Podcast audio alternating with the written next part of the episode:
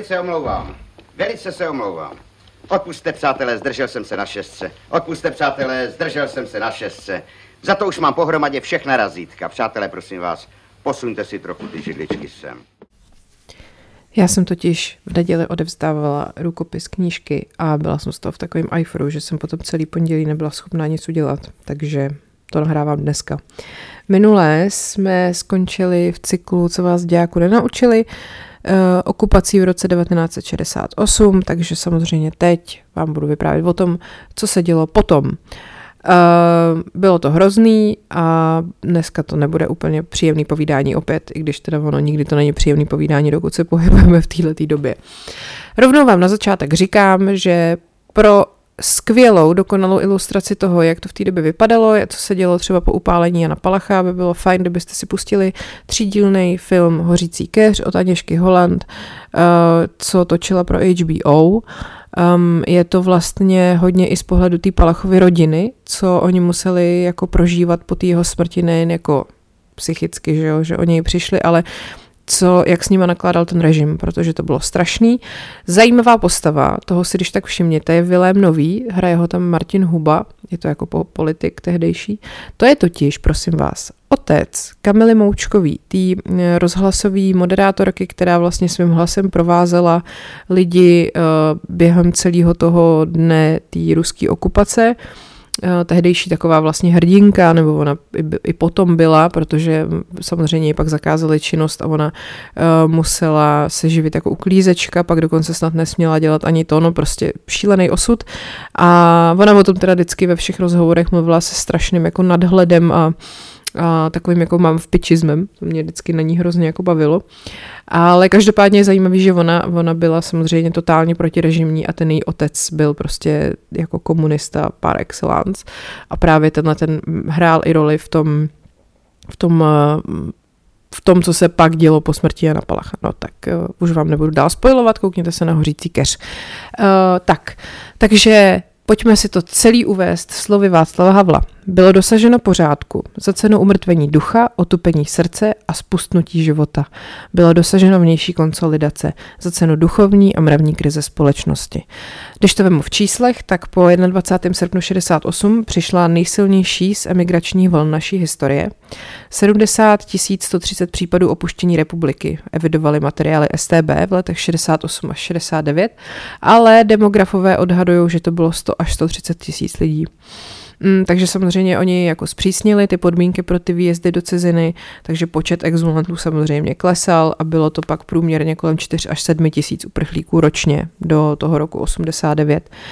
No, uh, samozřejmě, že to, že jste měli postoj jakoby kladnej k tomu, co se dělo uh, během Pražského jara, ke všem těm reformám, ke zrušení cenzury a tak, tak se vám potom vrátilo do ksichtu jako bumerang po roce 68, že jo. Takže jakmile váš postoj byl vyhodnocený jako nevhodný během těchto krizových jako let, tak jste měli průser a prošli jste nějakou prověrkou.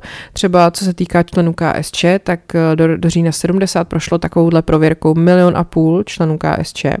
Přičemž 70, 67 tisíc jich bylo vyloučeno ze strany a 259 tisícům komunistům bylo zrušeno členství. Vyhození ze strany tím pádem přišli o stranickou legitimaci, která jim zajišťovala jistý privilegia a většina pak přišla i o práci, jakýkoliv kariérní postup. Plbí.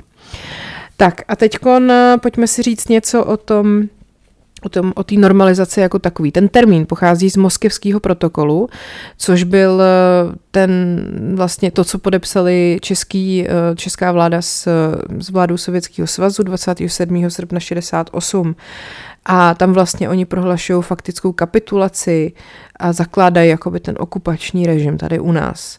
Eh, českoslovenští představitelé v tomto dokumentu vyjádřili své odhodlání dosáhnout normalizace poměrů v naší zemi na základě marxismu, leninismu, obnovit vedoucí úlohu strany a autoritu státní moci dělnické třídy, vyřadit kontrarevoluční organizace z politického života a ob, ob, ob, no, hrozný. Uh, Uh, ústřední výbor KSČ je přesvědčen, že se tento dokument stane poučením pro stranu a přispěje k jejímu dalšímu politicko-ideovému i organizačnímu sjednocování a tak dále a tak dále.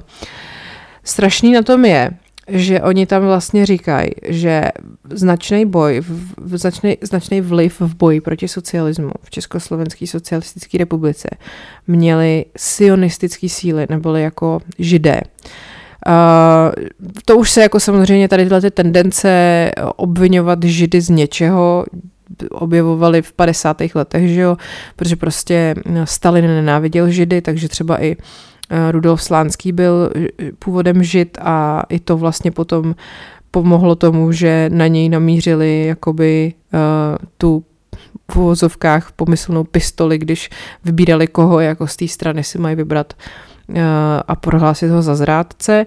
Je to vlastně absurdní v tom, že nacisti nenáviděli židy a pak nás přijeli teda osvobodit rusové a o pár let později se dělo vlastně úplně to samé. Takže eh, tady vlastně se jako za přední reprezentanty eh, ty komunisti prohlásili Františka Krígla nebo třeba Arnošta Lustiga jako za reprezentanty toho hnusného sionismu, který, jsou, který je vlastně nástroj mezinárodního imperialismu taky, jo, a antikomunismu. To jsou prostě, no. Um, Důležitý taky bylo takzvaný zákonný prohlá, opatření, pardon, zákonný opatření předsednictva federálního schromáždění z 22. srpna o některých přechodných opatřeních nutných k upevnění a ochraně veřejného pořádku. Lidově se tomu říkalo obuškový nebo pendrekový zákon a to vlastně udělovalo mimořádný pravomoci SNB a jako cíl byl zajistit veřejný pořádek a normalizaci poměrů. A to deklarovalo, tohleto zákonné opatření, že v zájmu upevnění a ochrany veřejného pořádku, který je v současné době hrubě narušován, bla, bla, bla, zejména ze strany protisocialistických, bla, bla, Uh, můžou v podstatě dělat cokoliv. Jo? Ve skutečnosti prostě jakoby to bylo, sloužilo to k persekuci lidí, kteří teda byli nespokojení s poměry v tom státu a prostě protože se opouštěla ta Dubčekova takzvaná politika socialismu s lidskou tváří. Takže to prakticky znamenalo, že třeba ještě v tom srpnu do vazby vzali 2,5 tisíce lidí a do konce roku odsoudili samosoudci zákonného opatření 1526 lidí. Ne všichni byli uvězněni a spousta trestů byla jako podmíněných. Eh, ten zákon, tohleto zákonné opatření umožňovalo propouštět lidi ze zaměstnání nebo ze studií a zastavit eh, činnost eh, různých organizací na dobu až tří měsíců nebo je úplně rozpustit. A třeba počet vysokoškolských studentů díky tomuhle klesl uh, z téměř 85 tisíc o téměř 10 tisíc. Uh, byly zrušený tady tím uh, jako organizace, třeba Junák a Sokol, různé kulturní spolky, zruš, byly zrušeny všechny polednové reformy z ledna 68 a samozřejmě, že eh, se jako zase zpřísnila cenzura, takže veškerá taková ta liberální výuka nebo relativní umělecká svoboda ve filmu, to všechno šlo prostě do hajzlu. No a byly všude teda provedeny ty důkladné čistky, takže prostě se kádrovalo, jo, z hlediska toho postoje k tomu roku 68. Prostě líbilo se ti to tehdy, tak tu máš a končíš. Uh, a ty lidi vlastně potom si ty následky tady toho nesli jako až v podstatě do převratu v roce 89.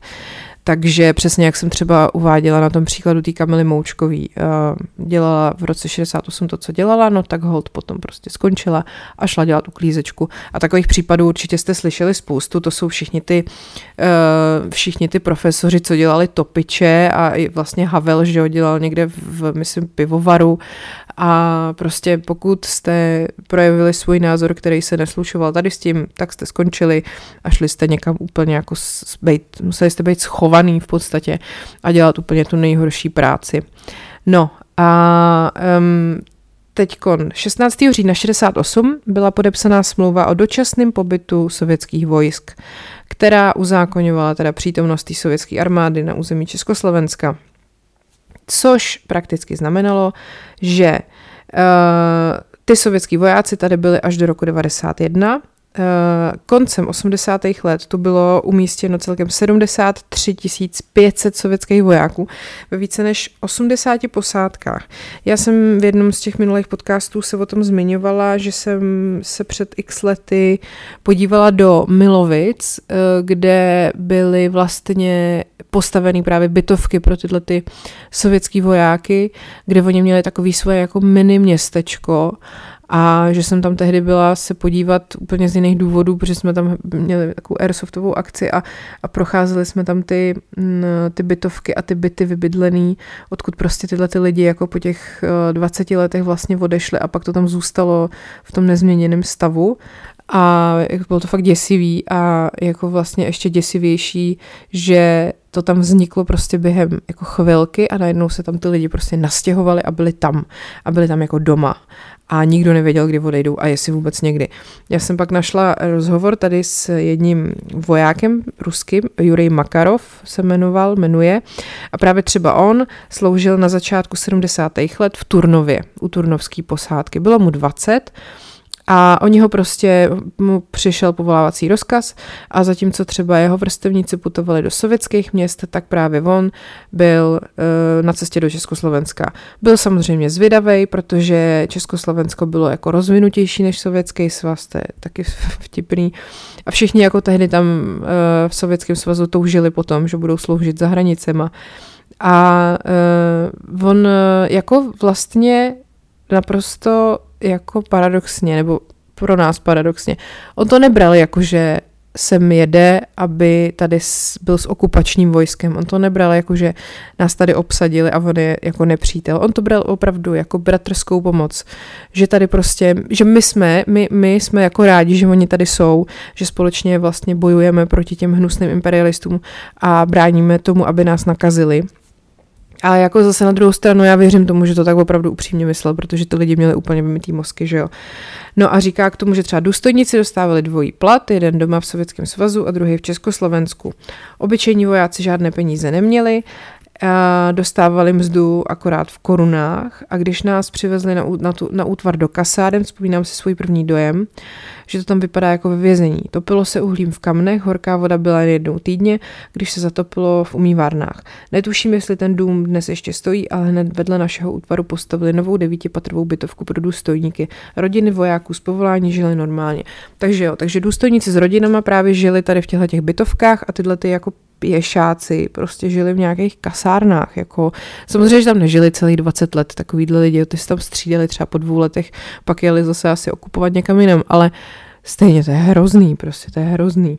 Nebo jako já vím, že když je člověk povoláním voják, tak to s tím letím musí počítat, ale no. Uh, že teda tady Jury třeba vzpomíná jenom dobře na ten svůj pobyt tady. Měl štěstí, u jednotky mohl dál pracovat jako fotograf a tak se na rozdíl od jiných řadových vojáků alespoň podíval do okolí. Ven nás pouštěli jen zřídka, vojáci sami nikam nesměli, útvar střežili ozbrojené patroly. Takže on se prostě dostal třeba na úpatí Krkonoš, nebo byl třeba v Jablonci a má z toho jako zážitek prostě. No a potom už se do České republiky nikdy nevrátil a že vlastně ze současného platu si na to ani nenašetří, aby se sem ještě někdy přijel podívat. Mm, ale že teda rozhodně to nebylo tak, že by se cítil jako okupant a že vlastně už to bylo v roce 72, kdy tu byl, 4 roky potom 68 a že lidi se k ním chovali přátelsky, že s nimi měli českosvětskou družbu a společný oslavy svátků. Takže pohodička, že jo. Co se týká ještě těch té komunistické strany, tak uh, na základě dopisu ústředního výboru KSČ z ledna 1970 byla teda zahájená čistka uvnitř strany a v rámci toho byly komisema vyloučený členové, kteří se účastnili obrodného procesu nebo nebyli loajální vůči normalizaci, takže vyloučili Alexandra Dubčeka a celkem teda asi 30 tisíc komunistů a e, tím ještě vlastně potom jim to zhoršili, že jim zakázali výkon jako povolání. Um, potom vlastně teda nový vedení uh, strany Gustáva Husáka se tak jako říkalo, že socialismus s lidskou tváří nahradil socialismus z husíků vždy, to mi přijde dobrý. Oni teda přijali takzvané poučení z krizového vývoje a popisovali vlastně tam příčiny a průběh a ukončení Pražského jara z hlediska toho stalinistického vidění světa a vlastně se tam konstatuje, že liberální komunisti pronikli jako do všech oblastí života už dávno před rokem 68 a tak prostě se, jakože teď KSČ má obavy z toho, aby ta liberalizace nepřišla znovu a negativně nám neovlivnila ten život, aby jsme pro boha nebyli svobodní, Ježíš Maria. No. Takže zase zavedli zpátky tu cenzuru, no a o práci teda přišlo asi 350 tisíc lidí a e, zrušila se nová hospodářská soustava plánování a všechno se fakt jako vrátilo na úroveň druhé poloviny 50. let. Byla úplně největší korupce, která do té doby jako vůbec byla. A samozřejmě, že ono to nebylo tak, že by jako se to tady, že to tady bylo zpátky jako v těch 50. letech. Bylo to mnohem podle mě zákeřnější v tom, že to bylo skrytější. V těch 50. letech oni se nebáli prostě soudit veřejně uh, Horákovu, já nevím koho, a prostě pak je popravit, jako, ale to potom tady v těch 70. 80. to bylo takový pod povrchem. Tady už potom jenom jako se prostě um, agenti na někoho pověsili a ničili mu život systematicky, ale už to nebylo takhle úplně jako drsný, jo? že třeba Oni toho člověka nezavřeli, oni ho jenom prostě tak nějak odstříhli od všeho, co jako mohl v tom životě dělat. Nenápadně ho pořád jako drtili a i vlastně toho Havla, oni jako, že jo, mohli, mohli uh, ho jako v uvozovkách odsoudit na tvrdo, prostě já nevím, na doživotí, nebo mohli jako mu provést, ne, oni jenom tak jako trochu a pak ho zase na chvíli zavřeli a pak ho pustili, tam ho chvilku mučili, pak zase ne. Takže prostě si s tím tak jako víc hráli, aby to nebylo tak okatý, protože ten stalinismus už byl jako překonaný, že jo, takže se to prostě dělalo jinak. Mm. Samozřejmě, že teda spousta lidí v té době žilo takový dvojí život a měli prostě dva názory. Jedny byly jako, jeden byl oficiální a druhý jako v soukromí, protože prostě jakákoliv kritika jim připadala, že je jako zbytečná provokace. A ten dizent tak jako v tu chvíli, řekněme, trochu utichnul a pak se zase dostal ke slovu až eh, bych řekla v okolo roku 76, 77, když už vznikla charta 77 a tak, ale tomu se budu věnovat až příště. Mm, samozřejmě, že to samé se dělo i s duchovníma, takže jakože předtím už třeba v rámci jako toho rozvolnění nějakého jim uh, dával, dostávali státní souhlas k výkonu činnosti, ty duchovní, tak teď jim ho zase brali. Takže uh, katolická církev uh, neměla, měla zakázáno jmenovat nelojální biskupy a ty stávající biskupové byly jako tvrdě sledovaný. Uh, tak třeba světící biskup Josef Hlouk zemřel po týrání na STB. Eh, Štěpán Trochta byl utýrán ústeckým krajským církevním tajemníkem v roce 74 přímo na litoměřickém biskupství. Takže potom eh, Vatikán třeba měl takovou politiku ústupků, jako na východě a mm, v Československu, Maďarsku a Polsku jmenoval několik biskupů, ale jenom takový, se kterými ty komunisti jako souhlasili, takže ty sami stejně neměli pak důvěru těch svých církví, takže to bylo prostě úplně jako nesmyslný. No, eh, teď asi teda bych opustila tady tohleto téma jako obecně a pojďme se teda podívat na toho Jana Palacha a spol. Vlastně jako co, co, co všechno popisuju, se dá prostě říct, že to všechno šlo úplně totálně jako do prdele. No. Ah, Jan Palach. Mm, Takhle nejdřív si řekneme něco o tom, co tomu ještě předcházelo, protože uh, on nebyl jakoby první v vozovkách, když vemu celý, uh, řekněme, celou všechny země Varšavské smlouvy, uh, protože ta jako v vozovkách nultá pochodeň vzplála v Polsku. Vůbec první uh, živou pochodní ve východním bloku byl polský učedník a právník Richard Sivěc, a ten se na protest proti okupaci Československa upálil už 8. září 68. S výkřikem protestuji se zapálil na dožínkových slavnostech na Varšavském stadionu desetiletí před zraky tisíců lidí. O čtyři dny později zemřel a tehdejší polský orgány se ale samozřejmě postarali o to, aby se o tom jeho činu jako téměř nikdo nedozvěděl. A těm, těm divákům, kteří to viděli na vlastní oči, policie namluvila, že šlo o opilce a že se na něm jako vzněla rozlitá vodka, když si chtěl zapálit cigaretu. Takže polský tisk o té události samozřejmě vůbec neinformoval a pak ještě několik měsíců uh, potom o něm nic jako nevěděla ani veřejnost zahraničí a zřejmě jako první zmínku o něm přinesl jeden francouzský list až na konci ledna 69 a to bylo právě v souvislosti s upálením Jana Palacha. A vlastně o tom tragickém konci toho Richarda Sivěce se začalo otevřeně mluvit až po pádu komunismu a v roce 2001 mu pak prezident Václav Havel posmrtně udělil řád Tomáše Garika Masaryka eh, prvního stupně. Takže ten byl první. A teď teda, jak to bylo s Palachem. Pojďme se nejdřív něco říct o Palachovi, o jeho životě. Narodil se v roce 48, eh, pocházel ze Všetat a tam taky vyrůstal. Byl členem místní sokolské jednotky a sboru Českobratrské církve evangelický v, nedalik, v nedaliký Libiši. Jeho matka byla taky členkou Českobratrského evangelického sboru a vstoupila v roce 57 do komunistické strany. Jeho otec pak zemřel v roce 61 a Palach vystudoval gymnázium v Mělníku, který je po něm teďka pojmenovaný, a na filozofickou fakultu uh, Univerzity Karlovy ho pak v roce 66 nepřijali pro jeho v úzovkách živnostenský původ, i když jako příjmačky udělal, tak začal studovat na VŠE, a v roce 67 potom odjel na studentskou brigádu do kazašský, uh, do kazašský SSR a, a tam se zúčastnil projektu zúrodňování kazašských stepí. A v dopise mamince napsal, někteří sovětští politici se úporně snaží izolovat své lidi od ostatního kasířského světa. Tam teď patříme my. V roce 68 uh, zopakoval svůj pokus dostat se na Fildu, na filozofickou fakultu a tentokrát úspěšně.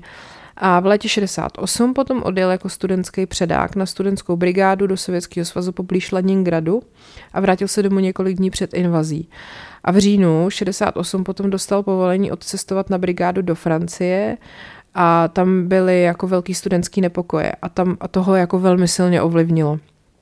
No, na podzim se potom zúčastnil spoustu těch protestních akcí proti okupaci, včetně studentské stávky, ale neviděl prostě žádný významný pokrok. Uh, začal uvažovat o radikálnější akci zřejmě v té době, tak nějak, protože prostě chtěl probrat společnost té rezignace a letargie, do který se jako propadala.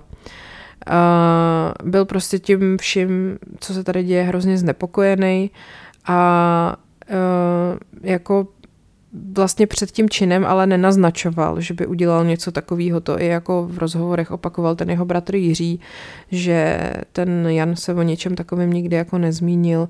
Dokonce eh, byl domluvený se svojí matkou, že ty dny, kdy on se potom upálil a to takže měli spolu jít nakupovat nový oblečení.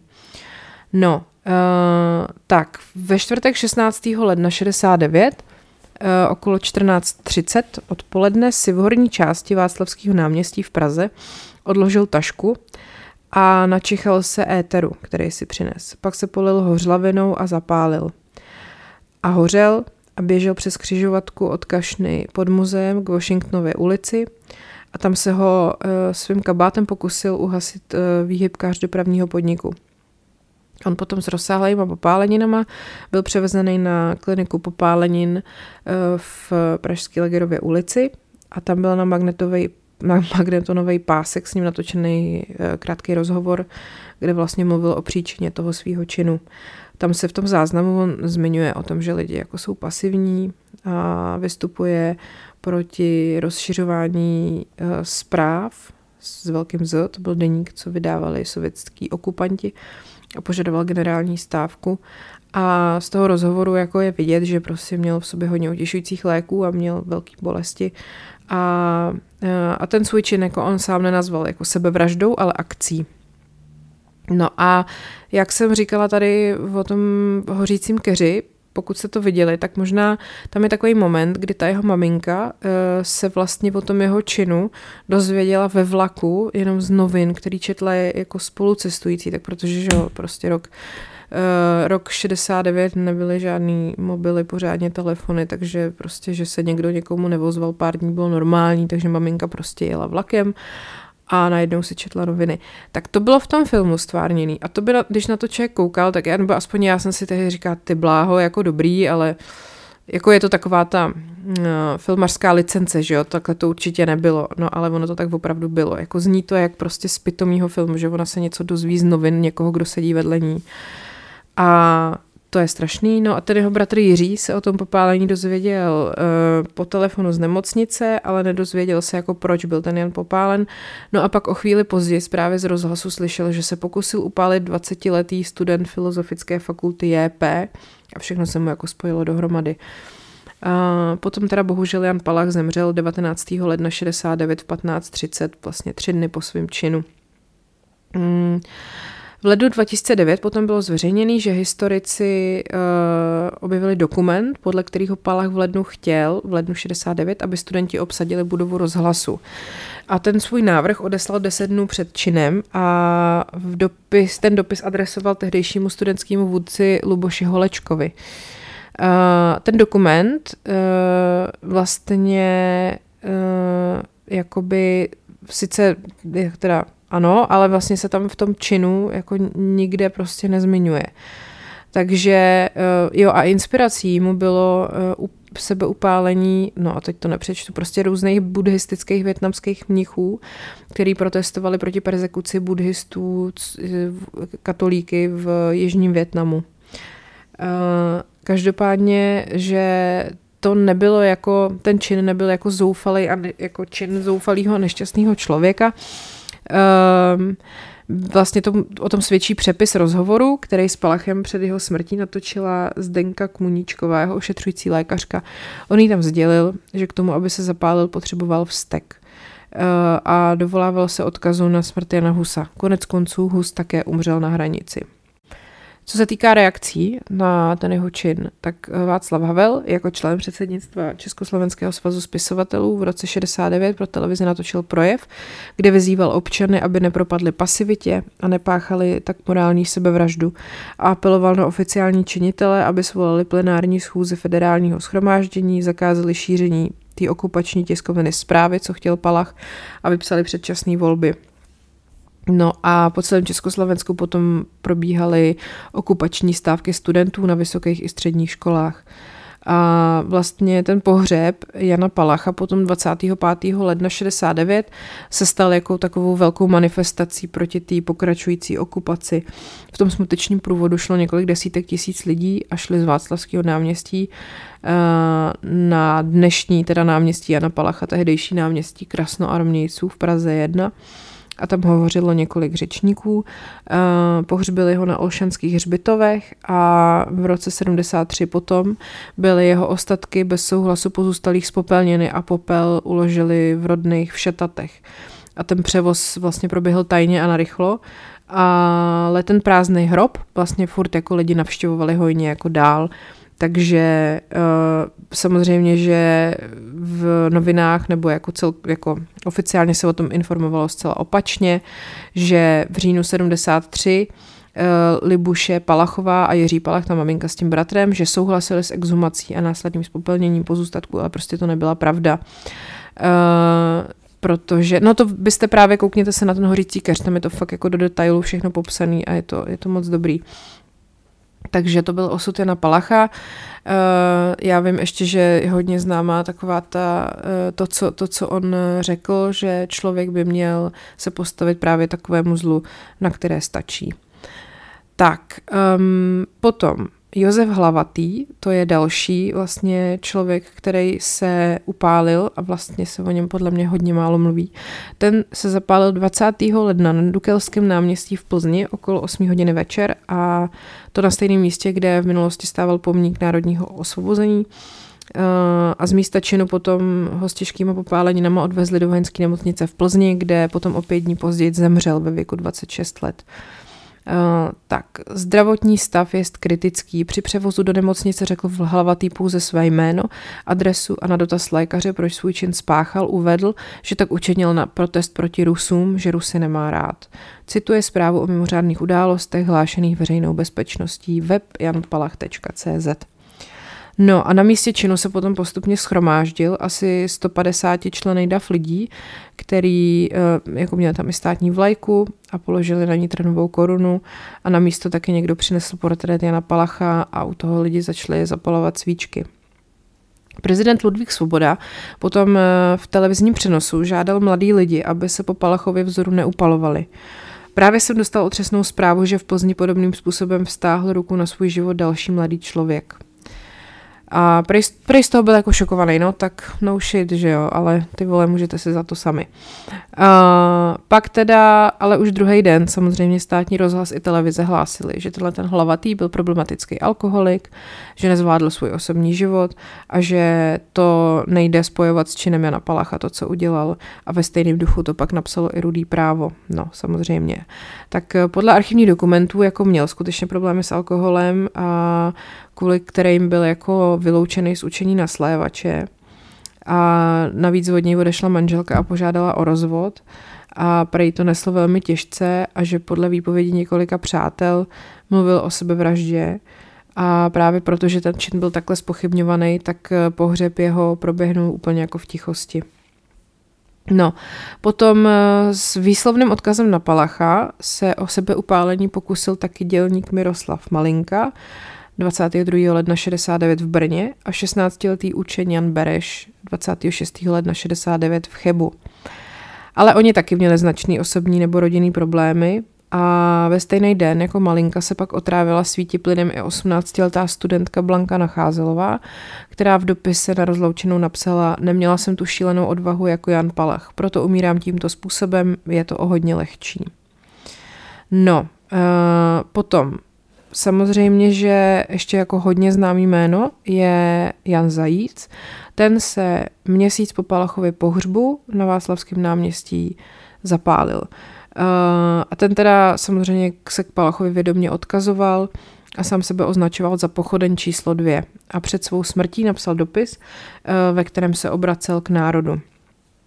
Protože se navzdory činu Jana Palacha vrací náš život do starých kolejí, rozhodl jsem se, že vyburcuji vaše svědomí jako pochoden číslo dvě. Nedělám to proto, aby mě někdo oplakával, nebo proto, aby byl slavný, anebo snad, že jsem se zbláznil.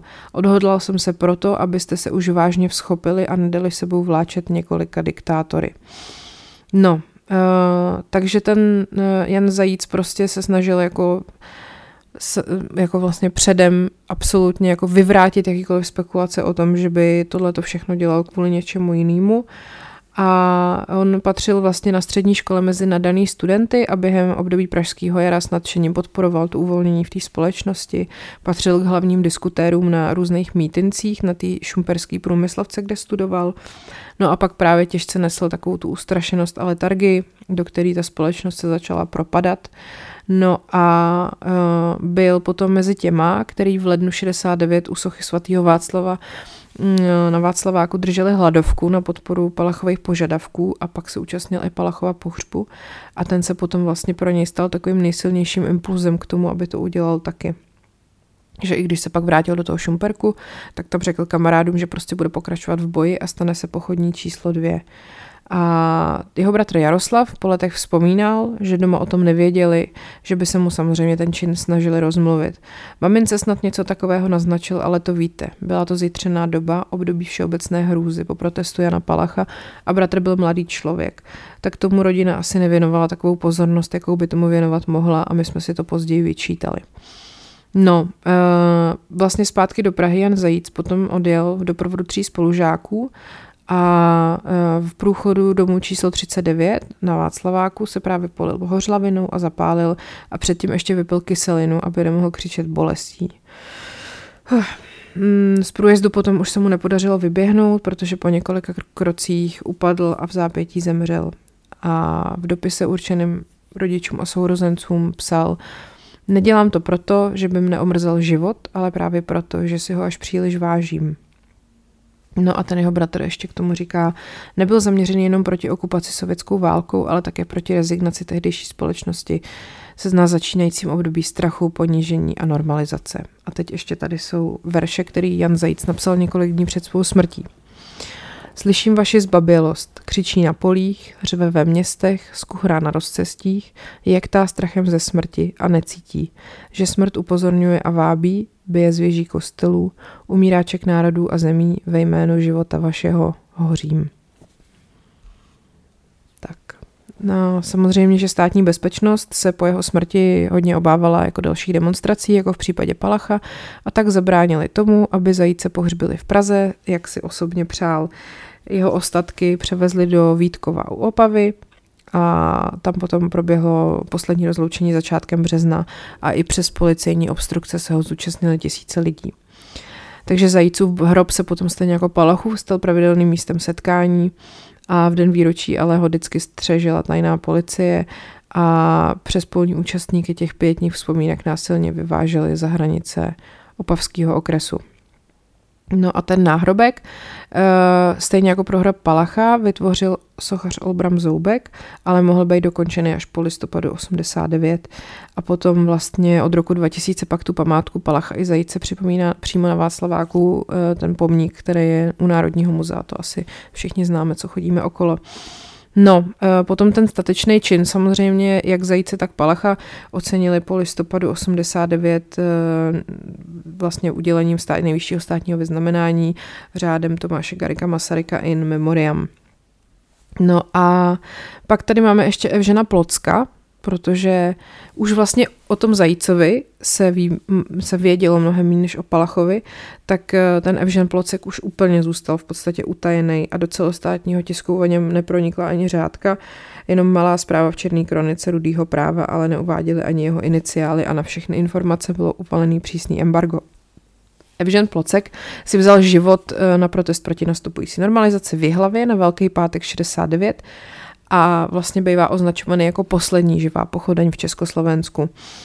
On po druhé světové válce nastoupil do jihlavského motorpalu a tam postupně se dostal až na post městská ředitele a na jaře potom 68 ho zvolili místo předsedou celozávodního výboru KSČ a byl členem okresního výboru strany a byl jako velký zastánce reformních myšlenek právě Pražského jara.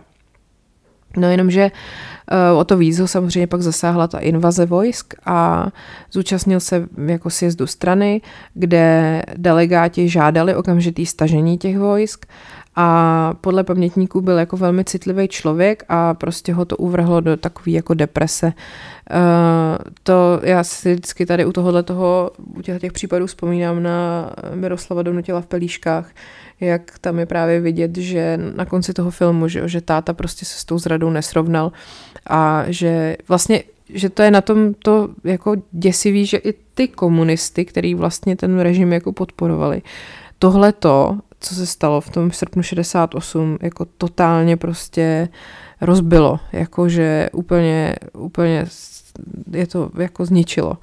A jak, jaká to asi musela být rána pro lidi, kteří ještě k tomu jako ten komunismus uh, třeba nevyznávali, že jo. No, uh, takže uh, Palach neříkal, já se obětuji, abyste mě neuctívali. A co dnes teda vlastně skrývá ten jeho odkaz? Se jako ptal Plocek. A nakonec na Velký pátek se odhodlal právě k tomu zoufalému činu, když byla v hlavě pouť. V průjezdu jednoho domu se polil ředidlem, pak přišel přes celý náměstí před tehdejší budovu okresního výboru KSČ a tam se zapálil a ředidlo okamžitě vybuchlo. A vlastně utrpěl popálení druhého, třetího stupně na třech čtvrtinách těla a v nemocnici pak ještě pár dní trpěl a nakonec zemřel 9. dubna. Hmm. Krátce před upálením uh, byl zakázán, jeho před, před upálením Evžena Plocka byl zakázaný teoreticko-politický týdeníku VKSČ s názvem Politika, který začal vycházet v roce 68 a ten ve svém záhlaví nesl citát meziválečního teoretika italských komunistů Antonia Gramsciho Pravda je revoluční. Jo, a on, jasně, a on právě nezanechal po sobě žádný dopis, ale těsně před činem hodil na pult jedný ze střelnic papírek, na kterém stálo Jsem pro lidskou tvář, nesnážím necit, Evžen a Pravda je revoluční, napsal Antonio Gramci. Gramči. Gramči asi. Uh, no, každopádně on potom uh, měl sám v nemocnici říct, že neviděl jinou formu protestu a chtěl vyvolat reakci ve společnosti. Je u něj znát deprese z vývoje ve společnosti, on sám to bral jako projev zoufalství, jako říká jeden teo, jako historik.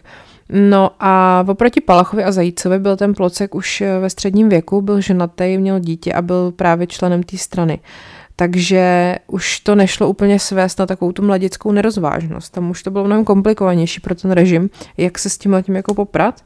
A takže nejlepší jako řešení pro ně bylo, aby se o tom ta veřejnost vůbec nedozvěděla, že jo. A Samozřejmě, jak jsem říkala, na všechno bylo uválený informační embargo a sovětský velvyslanec se dokonce stavil i proti veřejnému pohřbu Evžena Plocka, ale nakonec ty zaměstnanci toho motorpalu, kde on byl tím náměstkem, tak si to vynutili a smutečního průvodu a rozloučení se nakonec zúčastnilo asi pět tisíc hlavských občanů a u rakve pak stála čestnou stráž závodní jednotka lidových milicí. Ale mimo i hlavu se to povědomí o jeho činu dostalo až koncem 80. let, takže eh, vlastně tady ještě taková jedna, jedna ta vzpomínka. Na rozdíl od Zajíce a Palacha byl Evžen Plocek dlouholetým funkcionářem komunistické strany a členem odborové organizace. Zemřel ve svých 39 letech. Zajímavý je, že vlastně všichni, jak Palach, tak Zajíc, tak Plocek, pocházeli z prostředí, který bylo křesťansky založený. No, kromě teda těchto těch upálených u nás, ještě k tomu Richardu Sivěcovi, který se upálil v Polsku, přibyli postupně taky Vasil Makuch, ukrajinský politický vězeň, který to udělal už v listopadu 68, Eh, potom v lednu 69 se na schodech Maďarského národního muzea v Budapešti upálil 17-letý učeň Sándor Bauer a o tři měsíce později se v centru Rigi ke stejnému činu odhodlal Lotyš Ilja Rips, který ale pokus o sebevraždu přežil a skončil v psychiatrické léčebně. Tak, to bylo teda něco. A pojďme se ještě podívat na to, jak to bylo, řekněme, s nějakou kulturou. No, jestli se tomu vůbec tak dá říkat. Tehdy, uh, protože právě všechno se zase utahovalo a cenzura se zpřísňovala a už nebylo možné prostě vydávat to, co jste mohli vydávat o pár let dřív, tak uh, za, začal fungovat takzvaný samizdat. Je zajímavý, že to slovo samizdat pochází z ruštiny a je to samoizdělatelstvo neboli samovydáváno. A je to vlastně jako obecně způsob, jakým občanský aktivisti obcházejí cenzuru v nějakých represivních režimech. Takže jde o vydávání novinového obsahu vlastním nákladem v nějaké ilegalitě a samé zdaty jsou pak rozšiřovaný v nějakých malých nákladech, opisovaný původně v ruce, pak třeba na psacím stroji a množený prostě podle techniky té doby, kdy jak, jak to šlo. A může to samozřejmě označovat i jakýkoliv dílo, prostě, který bylo vydáno bez nějaký profesionální podpory na vlastní náklady. No a ta samizdatová produkce v té normalizaci samozřejmě čerpala hlavně uh, od jako těch dizidentů a okruhu těch sympatizantů toho dizentu uh, a ten vznik a prudký jako rozvoj byl samozřejmě podmíněný tím, že ty autoři jako nějak věděli, že to období tady tohohle, toho, té persekuce jako nebude krátký, že to neskončí za rok, jakože věděli, že prostě tu literární kontinuitu musí nějak jako zachovat a tak naštěstí uh, se to jakoby docela podařilo, protože jinak po roce 70 se vlastně prakticky veškerá kvalitní literatura dostala jako mimo oficialitu a většina autorů odešla do takzvané jako vnitřní emigrace. To znamená, že oni nemohli jako publikovat oficiálně, ale dělali to právě v tom samizdatu. Mnohým jako tu publikační činnost prostě úplně zakázali, že jo, některý byli později připuštěný, jo. Což třeba se stalo Bohumilu Hrabalovi, který prostě nejdřív jako No prostě se ten člověk musel nějak jako kladně vyjádřit k tomu režimu, aby mu dovolili nějak dál fungovat. No a kdo teda nemohl, tak to byly třeba Ludvík Vaculík, Ivan Klíma, Egon Bondy, Jiří Gruša a další. Uh, samozřejmě, že Hrabalovi díla sice jako uh, byly nadále cenzurovaný, vycházely i v samizdatu, ale už prostě byl aspoň malinko jako povolený normálně. Uh, a v rámci tady tohohle toho vycházely i jako překlady různých zahraničních děl, což byl třeba George Orwell nebo Alexander Solženicin, což dává smysl, že jo, protože víme, o čem psal Orwell, to byly ty utopistické uh, romány o, tom, o totalitě, třeba ten 84. 1984 a Solženicin to byly ty vlastně deníky z Gulagu, že jo? takže to je jasný, že takovýhle věci prostě nemohly vycházet oficiálně. No a první edice už začaly vznikat na začátku 70. let a nej, nejvýznamnější byla samozřejmě edice Petlice Ludvíka Vaculíka, eh, tam prostě měli i dobrý jako ten ediční program a, tu, a dobrou úpravu, i když to vlastně dělali jakoby na koleni v úvozovkách. A ty svoje díla tam zveřejňovali všichni členové dizentu, vycházela poezie, prozaický práce, dramatický i filozofický, pak byla i edice Expedice, to měli manželé Havlovi, uh, pak třeba Česká expedice nebo Pražská imaginace. No a ty edice, těch mohlo být jako desítky a pak se k tomu přidali i literární časopisy a patřili mezi ně třeba kritický sborník, obsah, host, akord, vokno a pak konci 80. i levo, re, revolver, reví. No. Uh, tak, samozřejmě, že se tam vydávaly třeba i odborné publikace z oborů, který režim jako nepřijímal, což bylo třeba náboženství, nebo třeba ekologie, protože to prostě komunisti nechtěli nic takového. No a e, ty vydavatelé toho samizdatu i pracovali třeba s exilovými vydavatelema, že po prvním e, samizdatovém vydání u nás se to dílo vzalo a pak ho vytiskli profesionálně v zahraničí a jako pašovalo se prostě za železnou oponu, jo. A pro tuto formu se e, potom využíval výraz tamizdat, jako samizdat a tamizdat. Tak, to bylo asi, myslím, to nejdůležitější, jako co se týkalo kultury, řekněme, No a potom, tady mám jednu takovou, docela bych řekla, takový zajímavý rozbor, co jsem našla, to se mi hrozně líbí, o tom, jak se točily normalizační seriály a co všechno vlastně ty normalizační seriály jako člověku říkali, tak nějak podprahově i jako, do, jako doslova. Uh, no, pojďme se na to podívat. Tak já myslím, že normalizační seriály jsme viděli každý, protože naše televize tak nějak jako jim nevadí, že ty seriály prostě jsou poplatný té době a vlastně jsou úplně strašlivý a tak to opakují dost hnutí a asi vždycky budou. Uh, jako patří mezi ně, já nevím, třeba žena za pultem, že jo, patří mezi ně uh, Eh, nejmladší z rodu Hamrů a pak všechny dynastie Nováků, Trampoty, kuchaře Svatopluka, my všichni školou povinní, eh, pak třeba i nemocnice na kraji města, pak samozřejmě úplně asi největší symbol tady toho je 30 případů Majora Zemana. A jako takhle, já si třeba, já třeba mám nemocnici na kraji města ráda, to je takový můj guilty pleasure, jakože fakt prostě dobrý večer, tady sova, uh, je jako, to, to prostě miluju. A, ale jako podle mě dobrý tam vidět to, co se tam sděluje, tak jako mimochodem a brát to hodně z rezervou. Jako podle mě není špatný se na ten seriál podívat. Jako hrajou tam dobrý herci, má to vlastně jako podle mě dobrý scénář a třeba Doktor Strossmayer je prostě nejlepší televizní seriál a postava všech dob, ale je třeba, aby na to člověk koukal jako kriticky, aby se smál těm momentům, kdy uh, je třeba se tomu smát. No a teda tak, takže takhle, když to řeknu, tak prostě v té seriálové tvorbě samozřejmě byla ta ideologie. Tam se hlavně třeba vytvořil takový prostor pro jako jazykové hry, takže se třeba přesně zaměňovalo slovo invaze za, za bratrská pomoc a utvářely se tam takový nový jako zvyklosti, že prostě v běžném hovoru se ten 68. jako nez, nezmiňuje.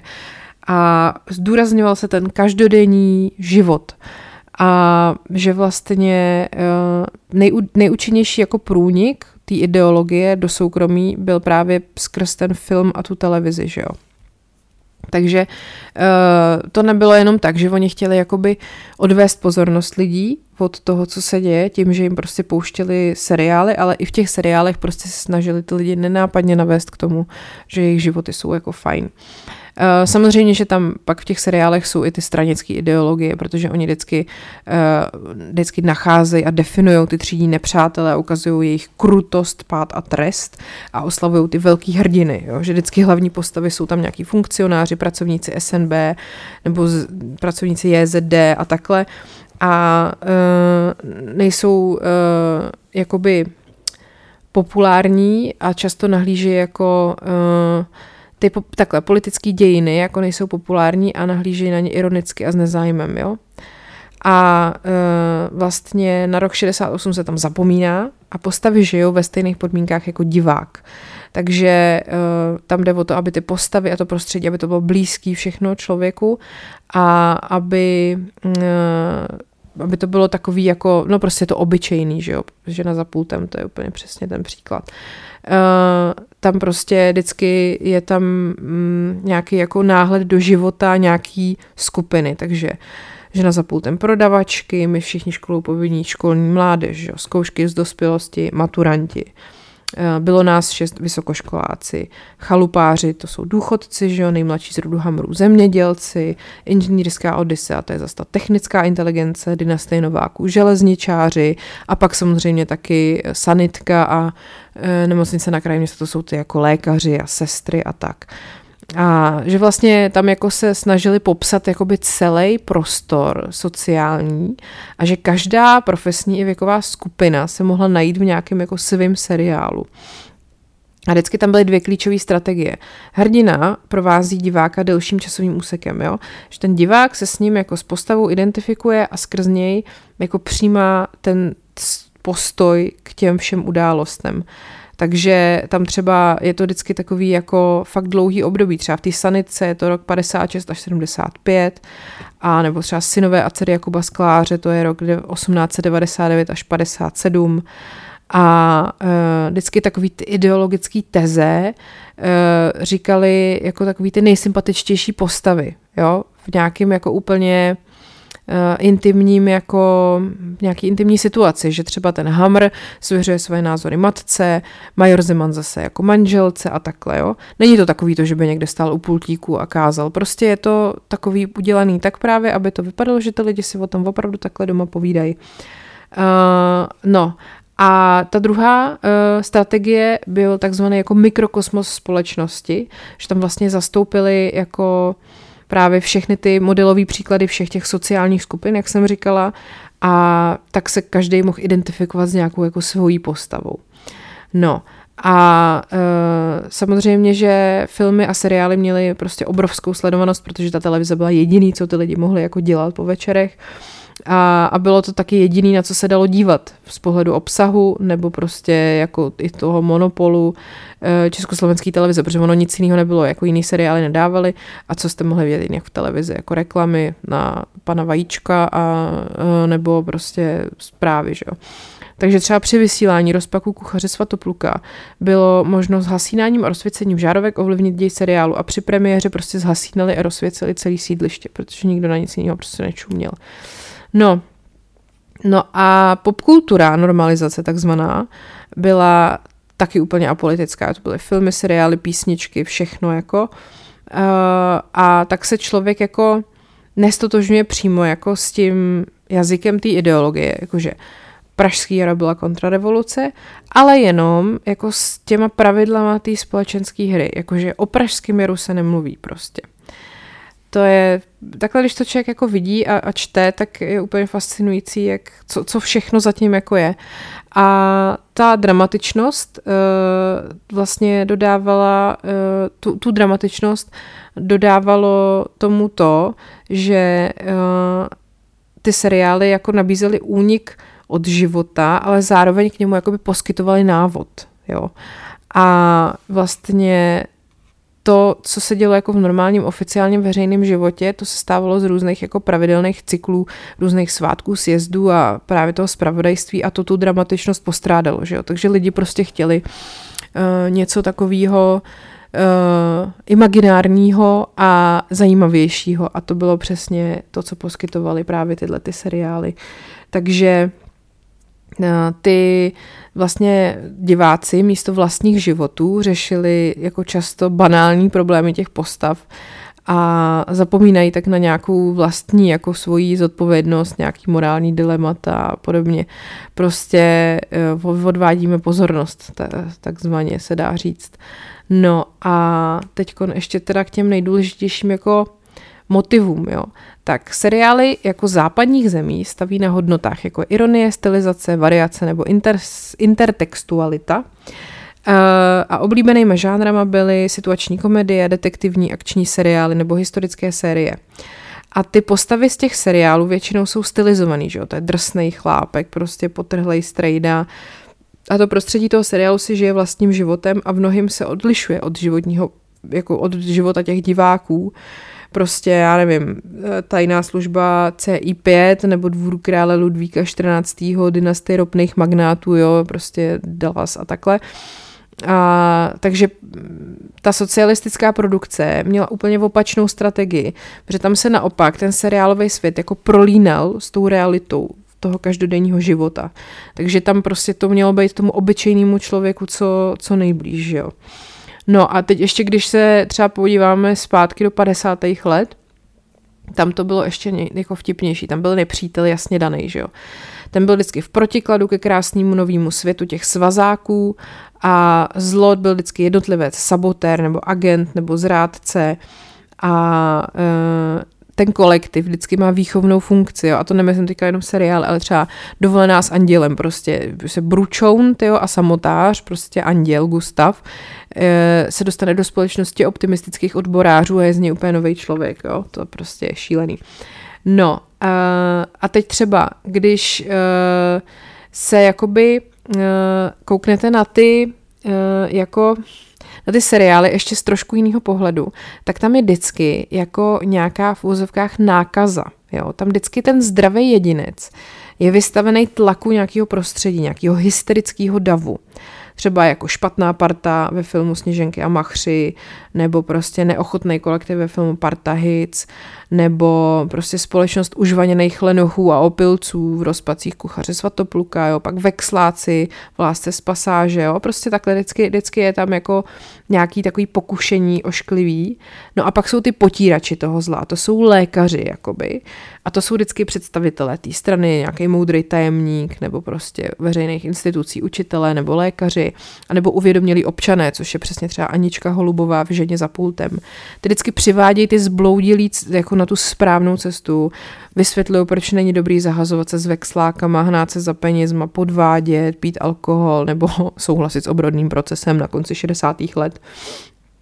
No a vlastně ten režim potom uh, jako vlastně nabízel těm divákům takovou možnost, aby jako oni sami přijali fakt, že oni jsou ty chudáci nepříčetný oběti cizí manipulace a že vlastně za to ani tolik jako nemůžou, že za to může ten hnusný imperialismus. A v tom třeba seriálu 30 případů Majora Zemana to je hrozně moc krát. Jakože uh, lži, fámy a pomluvy se šíří do té zdravé společnosti a nutí občany jednat proti svojí vůli, jo, takový tohleto. Mm, prostě nebo uh, že samozřejmě, že v jednom dílu uh, toho Zemana je epizoda o drogových závislácích. A samozřejmě, že když je někdo distributor drog, tak zároveň šíří politický pamflety. A pomílený člověk prostě vlastně stejně jako narkoman nejedná v souladu se svým postojem, postoj a zájmy. Všichni jsme prostě zblblí, nakažený, nemocný ale naštěstí pak právě máme jako uh, ty lékaři, který nás z toho dostanou. Pak taky ještě bylo populární dělat to, že jako ty rádoby intelektuálové nebo ta pseudoelita vlastně zjistila, že je mezi obyčejnými lidmi líp. To je třeba letos s kovbojem. Já ten film mám fakt hrozně ráda, to je podle mě hrozně jako vtipná komedie, ale zase mladá psycholožka se musí vzepřít tlaku skaženého města a jeho pragmaticky uvažujících obyvatel, aby našla svou pravou lásku. Jo? Takže venkov byl prostě pojímán jako nenakažený a idylický místo bez těch nebezpečných barů, a diskoték a těch sídlišť a drogy samozřejmě byla, jako byl západ a byla to snaha infikovat ty poctiví občany.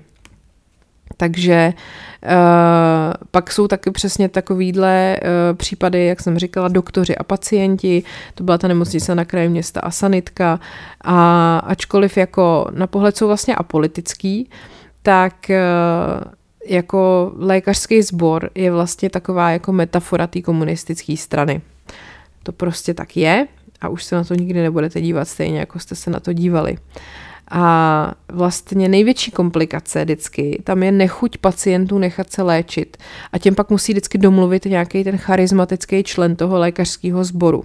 Protože lékařům se neodporuje, oni nejlíp ví, co dělat a s pacienty se nevede žádná diskuze, nikdo s nima nekonzultuje průběh léčby, jejich námitky jsou prostě neopodstatněný a všechno to jenom komplikujou.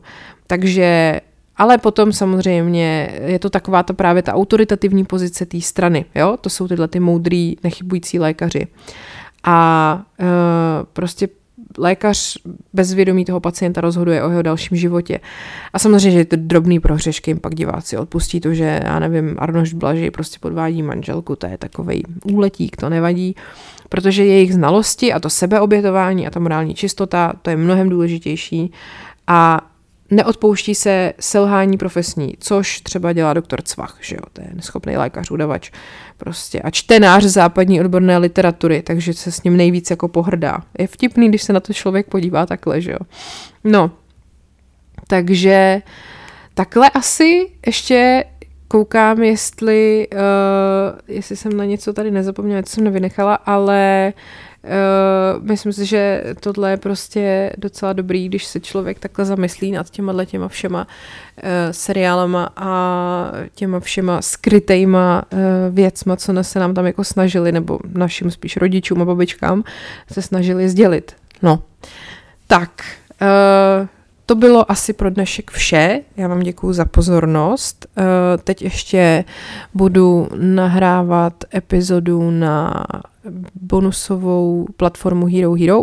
Tam, když tak, kdybyste chtěli, tak si můžete jít poslechnout epizody, které jsou navíc tady k tomu všemu, co vydávám na Spotify a na těch ostatních kanálech. Je to na herohero.co lomeno podcast příběhy, je to tam za předplatný. A jinak Instagram je podcast příběhy, můj Instagram je paní Královna a samozřejmě budu moc ráda, když pro mě budete hlasovat do ankety podcast roku a to už je asi opravdu všechno, tak se opatrujte, mějte se hezky a ať je váš život příběh, který se opravdu stal.